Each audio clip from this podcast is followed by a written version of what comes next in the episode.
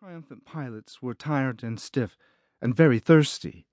It turned out that one of their ground crew, in a moment of excited distraction, had left their canteens filled with soapy water, so they had had nothing to drink for two days. Otherwise, the flight was a great success, great enough to be the main story in the New York Times on Good Friday, April 15th. Across three columns, the headline declared Flyers set record of 51 hours in air, day and night without food or water, land worn but eager for Paris flight. They had flown 4,100 miles, 500 miles more than the distance from New York to Paris.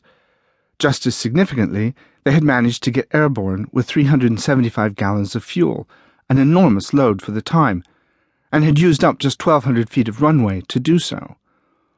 All this was extremely encouraging for those who wished to fly the Atlantic, and in the spring of 1927 there were many, like Chamberlain and Acosta, who most assuredly did.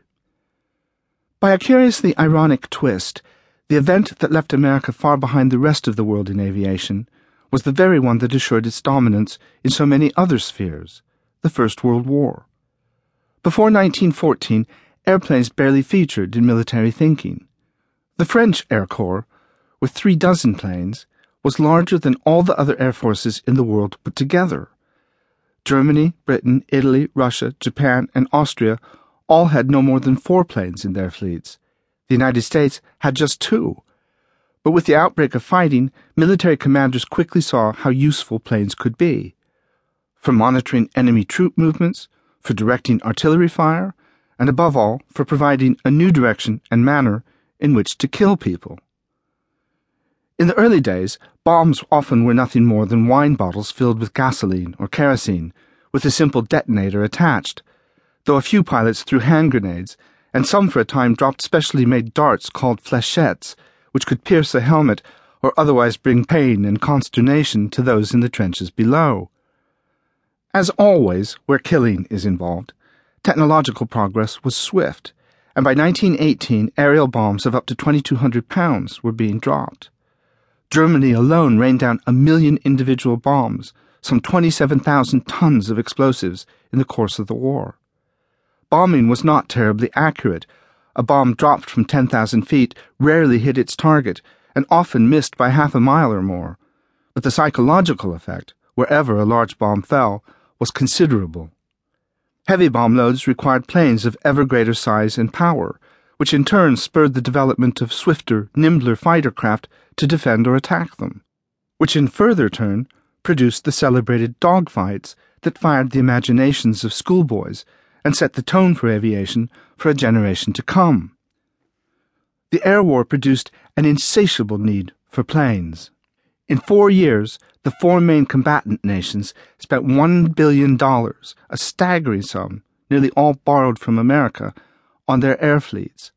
From almost nothing, France in four years built up an aircraft industry that employed nearly 200,000 people and produced some 70,000 planes. Britain built 55,000 planes, Germany 48,000, and Italy 20,000. Quite an advance, bearing in mind that only a few years earlier, the entire world aviation industry consisted of two brothers in a bicycle shop in Ohio. Up to 1914, the total number of people in the world who had been killed in airplanes was about a hundred. Now men died in their thousands. By the spring of 1917, the life expectancy of a British pilot was put at eight days. Altogether, between 30,000 and 40,000 flyers were killed or injured to the point of incapacity in four years. Training was not a great deal safer than combat. At least 15,000 men were killed or invalided in accidents in flight schools. American flyers were particularly disadvantaged. When the United States entered the war in April 1917, not a single American military official had ever even seen a fighter aircraft, much less commanded one.